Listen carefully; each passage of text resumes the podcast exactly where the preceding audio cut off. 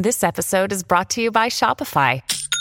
Forget the frustration of picking commerce platforms when you switch your business to Shopify, the global commerce platform that supercharges your selling wherever you sell. With Shopify, you'll harness the same intuitive features, trusted apps, and powerful analytics used by the world's leading brands. Sign up today for your $1 per month trial period at shopify.com/tech, all lowercase. That's shopify.com/tech.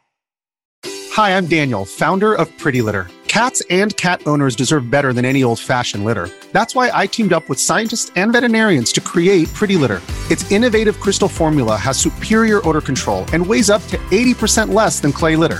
Pretty Litter even monitors health by changing colors to help detect early signs of potential illness. It's the world's smartest kitty litter.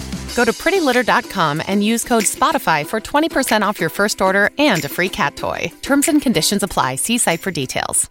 Hello, everybody. This is Marshall Poe. I'm the editor of the New Books Network. NBN listeners like to read books and buy them. So we thought we'd tell you that right now, our friends at Princeton University Press are having a remarkable site-wide sale. You can get 50% off books, including ebooks and audiobooks, with the code 50, F-I-F-T-Y, at checkout until May 31. You can save some real money on Princeton University Press books. I encourage you to go there and check it out. Welcome to the New Books Network. Hi everyone, and welcome back to New Books in Game Studies, a podcast channel on the New Books Network. I'm Rudolf Inderst, the host of the channel. Today we'll be talking to Adrian Hon, the author of You've Been Played: How Corporations, Governments, and Schools Use Games to Control Us All. Before we jump right in, though, I want to let you know that if you like our show, please leave us a 5-star review on Apple Podcasts or Spotify, and share this episode with your friends. And now, back to the show. Warehouse workers pack boxes while a virtual dragon races across their screen. If they beat their colleagues, they get an award. If not, they can be fired. Uber presents exhausted drivers with challenges to keep them driving. China scores its citizens so they behave well, and games with in-app purchases use achievements to empty your wallet. Points, badges, and leaderboards are creeping into every aspect of modern life. In You've Been Played, game designer Adrian Hon is telling us how corporations, schools, and governments use games and gamification as tools for profit and coercion.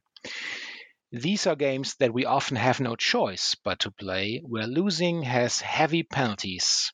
You've Been Played can be understood as an indictment of a tech-driven world that wants to convince us that misery is fun, and a call to arms for anyone who hopes to preserve their dignity and autonomy. Adrian, welcome to the show. Hi, great to be here. I wonder if you could begin the interview by telling us a bit about yourself, of course, including your favorite game and the one, or even the ones, you're playing right now. So I am currently CEO at a games company called Six to Start, and we're best known for creating a smartphone fitness game called Zombies, Run!, which makes running in the real world more exciting. And I've been working in the games industry for about 14, 15 years now. Before that, I was I trained as a neuroscientist and experimental psychologist. So lots of different things. And of course, I also write about games. I've written this book and I write a column for Edge. My favorite game, I've played a lot of games that I enjoy. Really liked Civilization when I was younger, as a teenager. Really liked Into the Breach. I think was just a fantastic strategy game. The game that I'm playing right now is The Case of the Golden Idol, which is a kind of detective game, like a murder mystery in a way, which is similar, if you played it, to A Return of the Obra Dinn, which I think is fantastic. So that's what I'm up to right now. I see. Well, I learned about your latest book while reading the latest issue of Edge, the Edge magazine, the British gaming magazine. How did you come to write You Have Been Played then? So, I've been working in gamification in the sense that I've been making games that have a non-entertainment purpose, I suppose, for many years. You know, I've been working on Zombies Run for over 10 years now.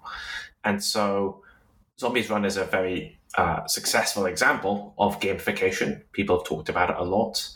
Although I don't really like the term, and honestly, when people say that what we do is gamification, I kind of I get a bit nervous, because I think that most examples of gamification out there in the real world are just absolutely terrible, manipulative, or they just don't work. And so I didn't really want to write this book for many years. I just thought gamification would go away on its own eventually. But actually, in the last 4 or 5 years, I noticed that it was becoming more and more common, and that we're seeing it being deployed at scale in places like Amazon warehouses, Uber, you know, in lifestyle apps everywhere. And it was interesting to me that people just were not really commenting on it that much. And I was curious as to why gamification, which I thought was not very effective in most cases, was growing. And so that is why I wrote the book, to try and map out why it was growing again, and try and make people feel a little bit more skeptical about gamification in general. Yeah. Well, I see. Let's have a look inside your book then. In the first chapter, you start by tracing out the technological and social factors that led to the rise of gamification in the 21st century. As one of its beginnings, you mark the spread of the internet and the adoption of easy-to-use, real-time Web 2.0 technologies. But if I understand you correctly, that is only one piece of the puzzle. That's right. So obviously, a lot of people have asked, haven't we had gamification for centuries? You know, surely it's not that new. We've used points and badges and medals in the past, which is true. Obviously, the word gamification, however, only really became popular about 15 years ago. And that was when these technologies were adopted that allowed it to be deployed at a much faster feedback loop and a much wider scale. And so technology is one half of the answer, but the other half of the answer is basically the sort of cultural victory, for want of a better term, of video games. So in kind of popular understanding, when video games were first first launched in the 70s and 80s, they were kind of first seen as a bit of a frivolous distraction, just kind of silly hobby. And then really in the 80s, 90s and 2000s, we started seeing them being criticized a lot more by the press. People saying that, you know, if you play Doom, then you'll become a killer. You know, if you play Grand Theft Auto, you'll become antisocial. It's just bad for you. And so there was this sort of cultural backlash against games. But actually, I would argue that from the late 2000s onwards, there's been a kind of counter backlash.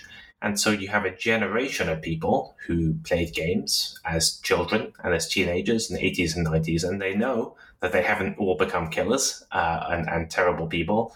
And so they think, well, actually, my hobby is fine, and there's nothing wrong with it. But I think a lot of people still kind of hold a grudge against having their hobby demonized. And so I think the pendulum has kind of swung the complete opposite direction, so that people now feel that games are not just neutral, but they're good. So you see a lot of headlines and see a lot of studies saying that games are good for you, and they effectively have no negative effects whatsoever. And they're good at making you make friends or increasing your intelligence, all that sort of thing. And so gamification is not the same as video games, but it is closely linked. And so my argument is that as video games have become more praised within popular culture, so has gamification become more accepted. This particular consumer and lifestyle gamification you were just talking about is then closely examined in Chapter 2. And this is where I found this one strong sentence that I actually would love to see printed on a hoodie or a T-shirt. And I quote here, "Gamification tells us that everything we find difficult or boring can be made easy." Please guide us through your thoughts here. Well, so I think in our modern culture, and, you know, you can sort of think about what the roots of this are. People feel that they need to keep improving themselves, right? So they need to become more efficient. As an individual, I should be improving my brand. I should become more fit, more intelligent, learning skills, learning a new language, reading books. People have this long list of things that they feel they should be doing. And a lot of these things are quite hard to do. Obviously, it's not easy to learn a new language or to, necessarily to become fit. And so gamification has become this sort of motivational layer or this sort of layer of sort of not necessarily like in a bad way, but a behavioral control that where apps promise that, okay, if you want to learn a language, we can make this easier. We can make this fun by turning it into a game. Now, I realize that, of course, this is what my own game says it does, Zombies Run. And I guess I would sort of make a distinction between different types of gamification here, where you see most forms of gamification will say, okay, well, let's say you're trying to learn a new language. It would give you 1 point for a correct answer, and it gives you an achievement badge for 100 correct answers. But that would be a pretty traditional form of gamification. I would argue that that's actually not fun at all. It's pretty basic. Now, if you were trying to, if you were playing, I don't know, a live-action role-playing game or role-playing game where you were discovering some new land and you had to learn it, new language, gradually, that could be more fun depending on the person.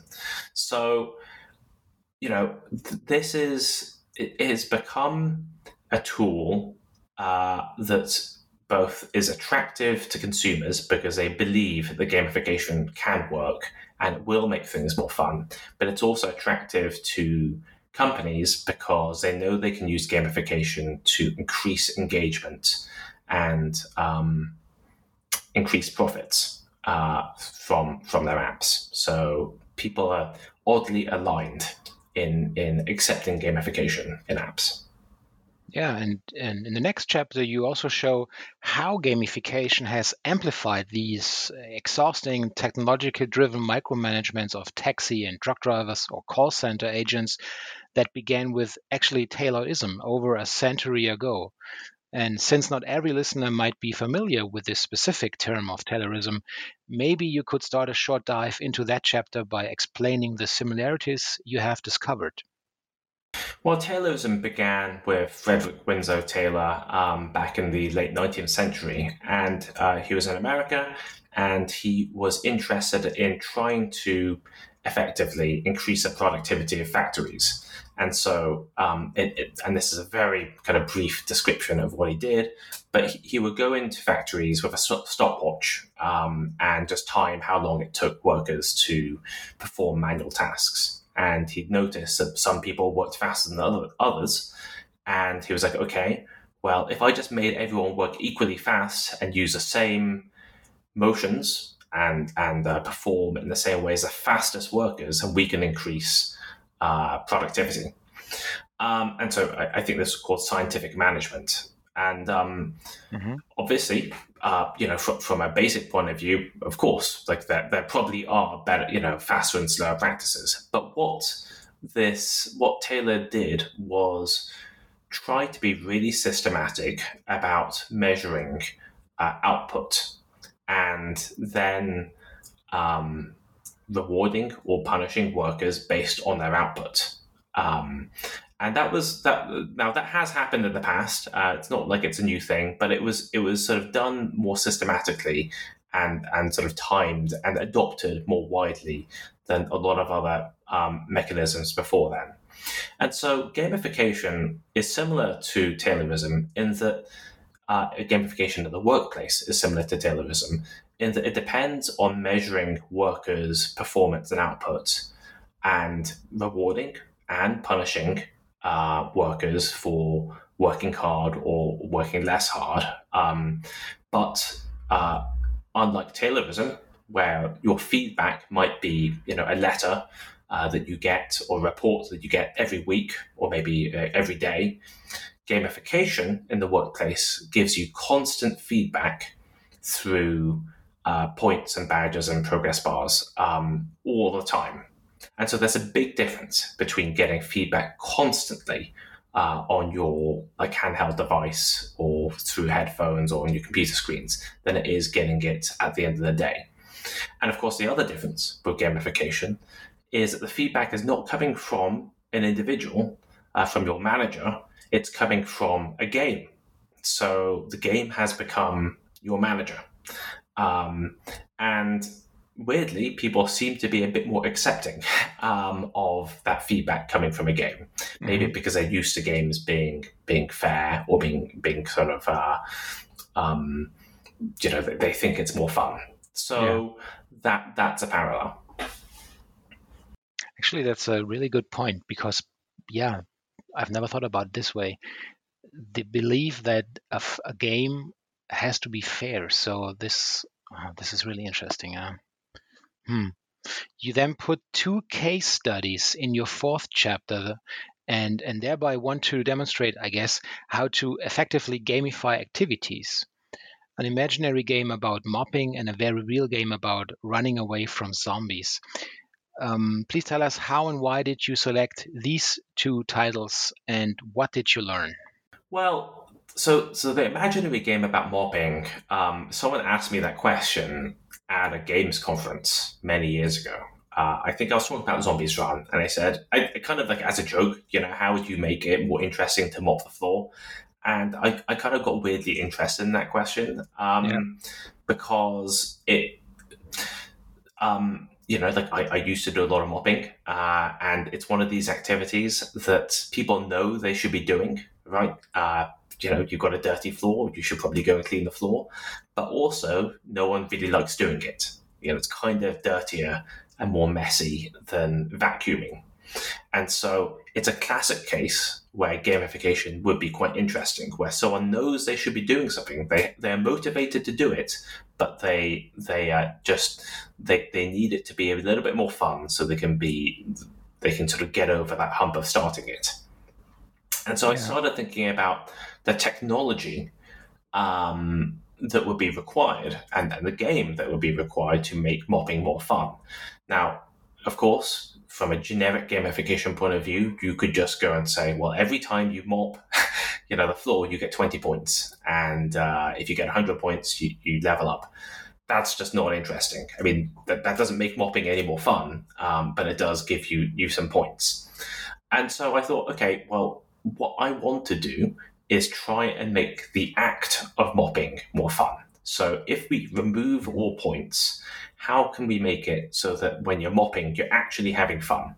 And so, to cut a long story short, I thought, okay, well, what we want to do is really turn the mop into kind of like a game controller. You want to turn your floor into a game board so that the game can be aware of the cleanliness state of your floor.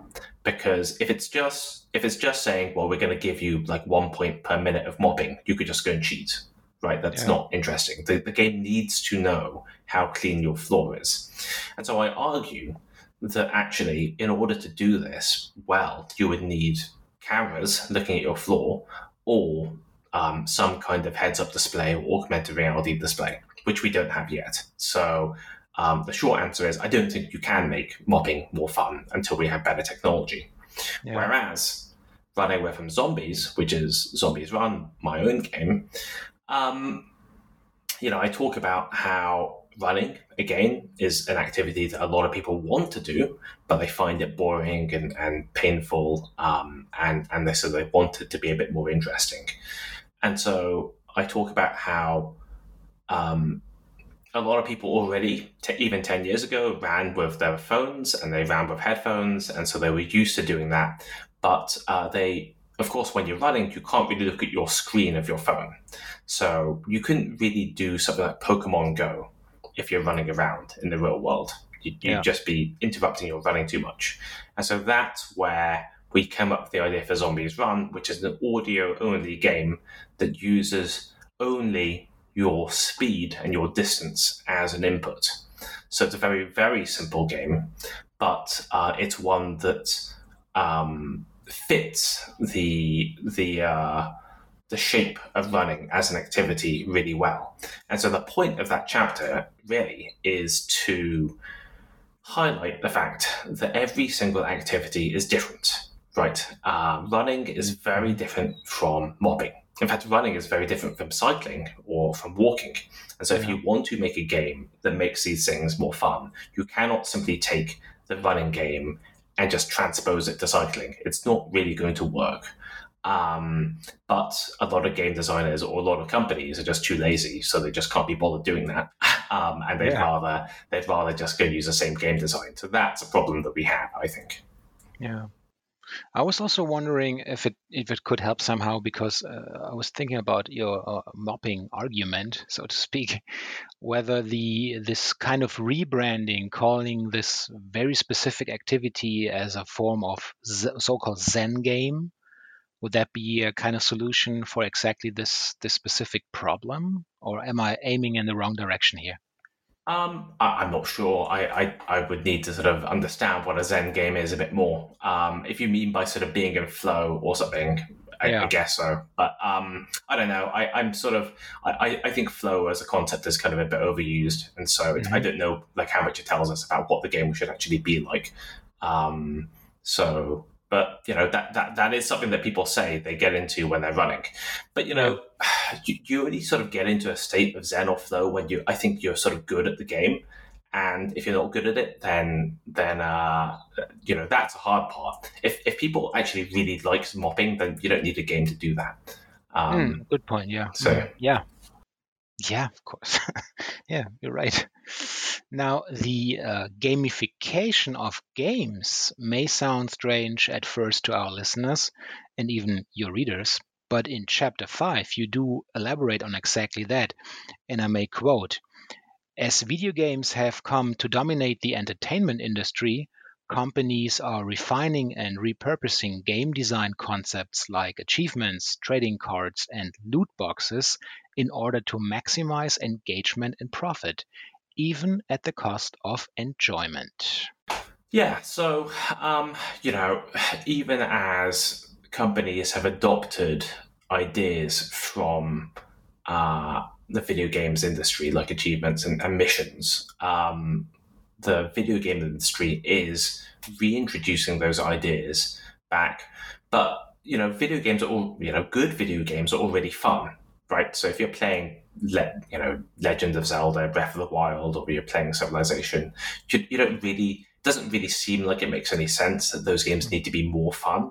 Yeah. But essentially, you know, what we're seeing is a lot of games using gamification in order to grow profit. And sometimes that's done directly, and sometimes that's done indirectly. So in terms of direct increase of profit, you'll see games use loot boxes or in-app purchases to sort of get people used to paying more money. Yeah. So they might go and encourage people to collect sets of armor, or they might make certain parts of the game so difficult or so tedious that you really need to go and buy extra equipment in order to complete it or to skip the grind. And so I'd argue that is a place where video games are essentially using gamification, using progress bars, using kind of like grindy missions, that sort of thing, to try and just make more money. But I think it also happens indirectly, where you have games that are just incredibly long.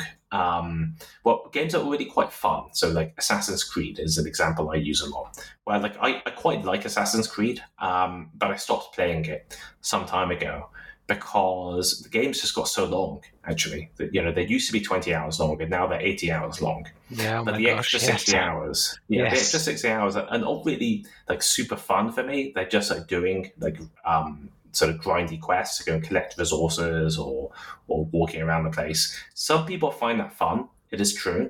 But it is not terribly fun for me. And they're basically padding out their content with, again, essentially gamification, you know, just extra achievements, extra items to collect, extra missions to complete, in order to lengthen the gameplay time.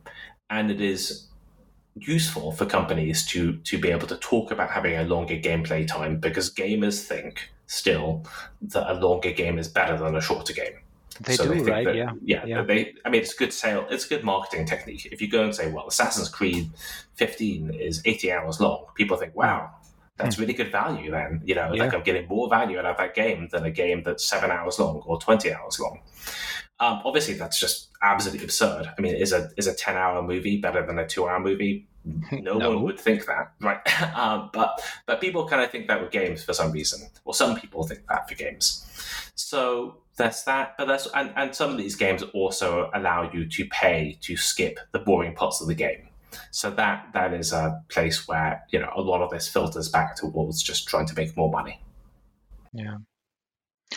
Chapter 6 addresses gamification in its most authoritarian forms, including China's experiments with gamified social credit systems that aim to control citizens' behavior through rewards and punishments. I have to ask you this very bluntly then, is this so different from what we go through every day without giving it such a name as social score now? Well, it depends. It depends where you live, really. In some cities in China, security cameras will check whether you're jaywalking, and government systems will check whether you volunteered or returned a book late to the library, and they will change your citizen score that will give you more rewards or punishments. I'm not aware of other countries doing that. Right, I don't think other countries do that. So it's not exactly the same.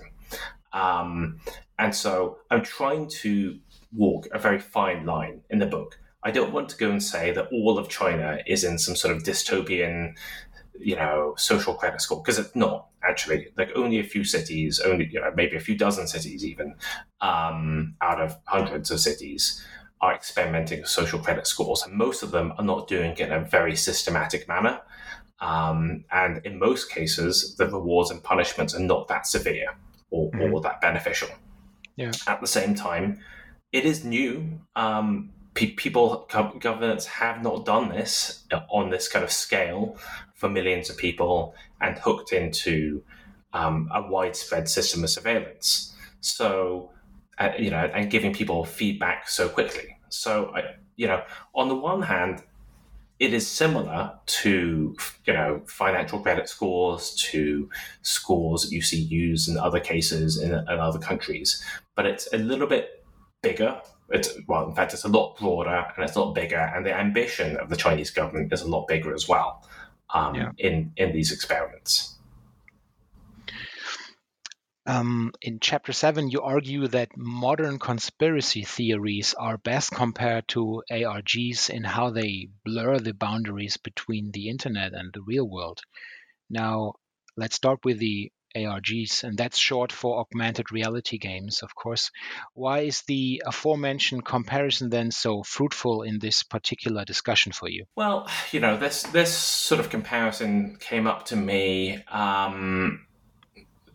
originally with QAnon, and it was a couple of years ago where I, of course, this was in the lead up to the January 6th, riot or insurrection in the US. It was a little bit before that, but QAnon was becoming very popular. And I was reading all these accounts and all these, just reports about people who were into QAnon. And they would always say some kind of variation of, I've done my research. The reason why I believe in QAnon is because I've done my research. And if you did your research, you would also agree with me. right? Mm-hmm. So it wasn't kind of like arguing on the substance. Like, people wouldn't go and say, well, actually, 5G cell towers, you know, do this. They'd say, like, if you go and do your research, you would agree with me. And I was just very interested by this, because I was like, you're not really doing any research. You're just typing QAnon into Google. Right, that's not the same as research, you know. But it kind of feels like research, right? When people go and say, "I'm going to buy a new microwave," they'll say, "Like, I'm going to research, you know, my microwaves. I'm going to research holidays," and they type it into Google, and that kind of feels like it's research.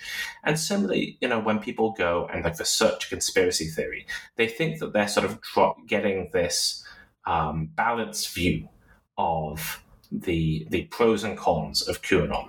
And actually, what I argue is sort of that they're embarking on something that's similar to an alternate reality game, where they are going into this kind of sort of fictional universe, online universe, of videos and blog posts and, you know, community trying to figure out, you know, what the quote-unquote truth is. And it's a sprawling universe that that would seem like it's just too complicated for anyone to really kind of comprehend, right? So, you know, as opposed to watching Fox News or some TV news network where someone's just telling you a bunch of like conspiracy theories, it would seem like it's actually more difficult to get into a conspiracy theory online than it would be to just read a book. But actually, my argument is it's more fun to do it proactively. It's more fun to feel like you are discovering it, that you are doing your research. It feels like you've earned it, and it's more fun to talk to strangers and talk to online communities about what you found. So that is the comparison with alternate reality games, which is a genre of game which is similarly kind of sprawling and similarly takes place over websites and emails and newspapers and phone numbers in the real world. And on the one hand, you say, well, surely alternate reality games are just too complicated to play versus picking up your phone and playing Candy Crush, which is true. They're not as popular, but when people get into it, it is actually kind of fun to play something complicated because you feel like you've earned it, and your skills are valued. Yeah. You also explore how financial markets, terrorism, social media, consumerism, and even dating have become gamified, and how the picture of the world as game is shaping our very behavior, right? Yeah, so, a lot of applications and a lot of parts of our world are becoming explicitly gamified. So if you use a lot of financial trading apps, if you use social media, you will see things that look very much like gamification, you know, with points and favorites and retweets, numbers and that sort of thing. And you'll see loyalty programs and frequent flyer miles, and people treat these like games, you know. And I'm not just saying that. If you look at people discussing how they try and maximize air miles, they will talk about it as if it were a video game. And this is where the lines are being kind of blurred a bit, because sometimes these apps are not being designed explicitly with gamification. I mean, sometimes there are, but people are treating them like they are games, right? People are treating social media like it's a game, and people treat politics like it's a game, and financial markets as well. You know, they just want to see the line go up, and they want to see their score go up. And I think people, you know, like I've seen some people say, well, that's not new. And it's like, I guess it's not new. People have always talked about, you know, war as a game and things like that. But it has become the dominant metaphor in how we believe the world works, right? Yeah. And so you'll see people talking about NPCs. Oh, you're just an NPC. You're a non-player character. I don't need to like think about what you think. Yeah. People talk about, you know, oh, this person's OP, overpowered. You know, this person's using hacks. This person's cheating. You know, it's not fair. It's not a level playing field. And so it is. It's a weird place where.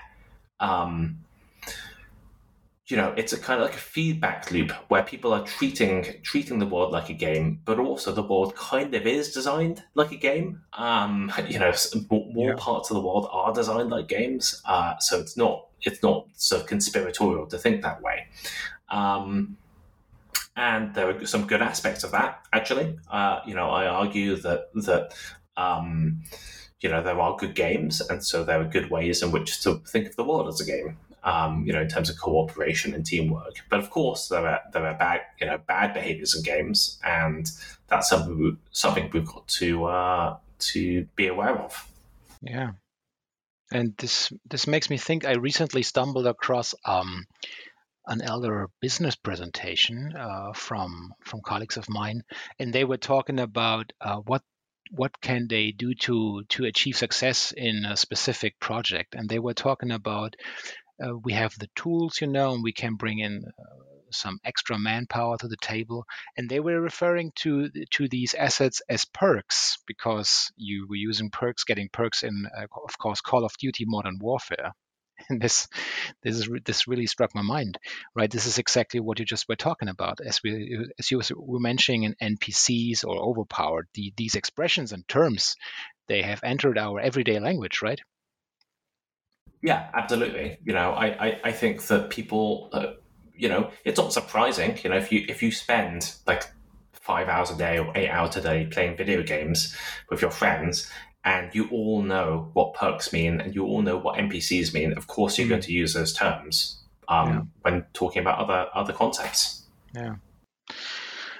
Finally, then, you take a look also at augmented reality and how it enables the gamification of every moment in our lives. Please guide us through your findings here. Yeah, so I think the reason why gamification has spread so rapidly in the last 15 years is because of smartphones, because of the internet, because of sensors.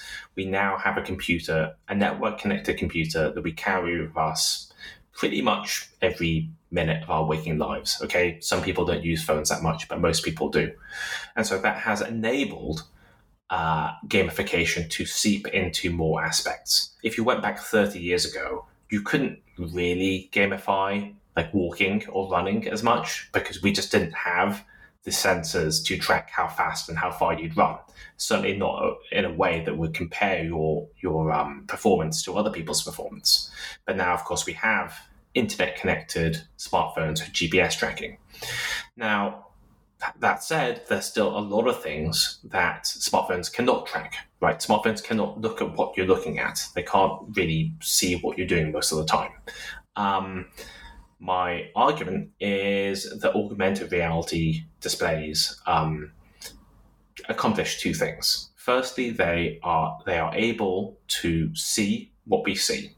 So if you're walking down the street and you pick up a piece of litter and you put it in the bin, they can see that you've done that. Your phone cannot, right? They can do that automatically. You can tell your phone you did that, but that's just annoying because you have to open up a litter picking app. No one wants to do that, right? So it's able to see that.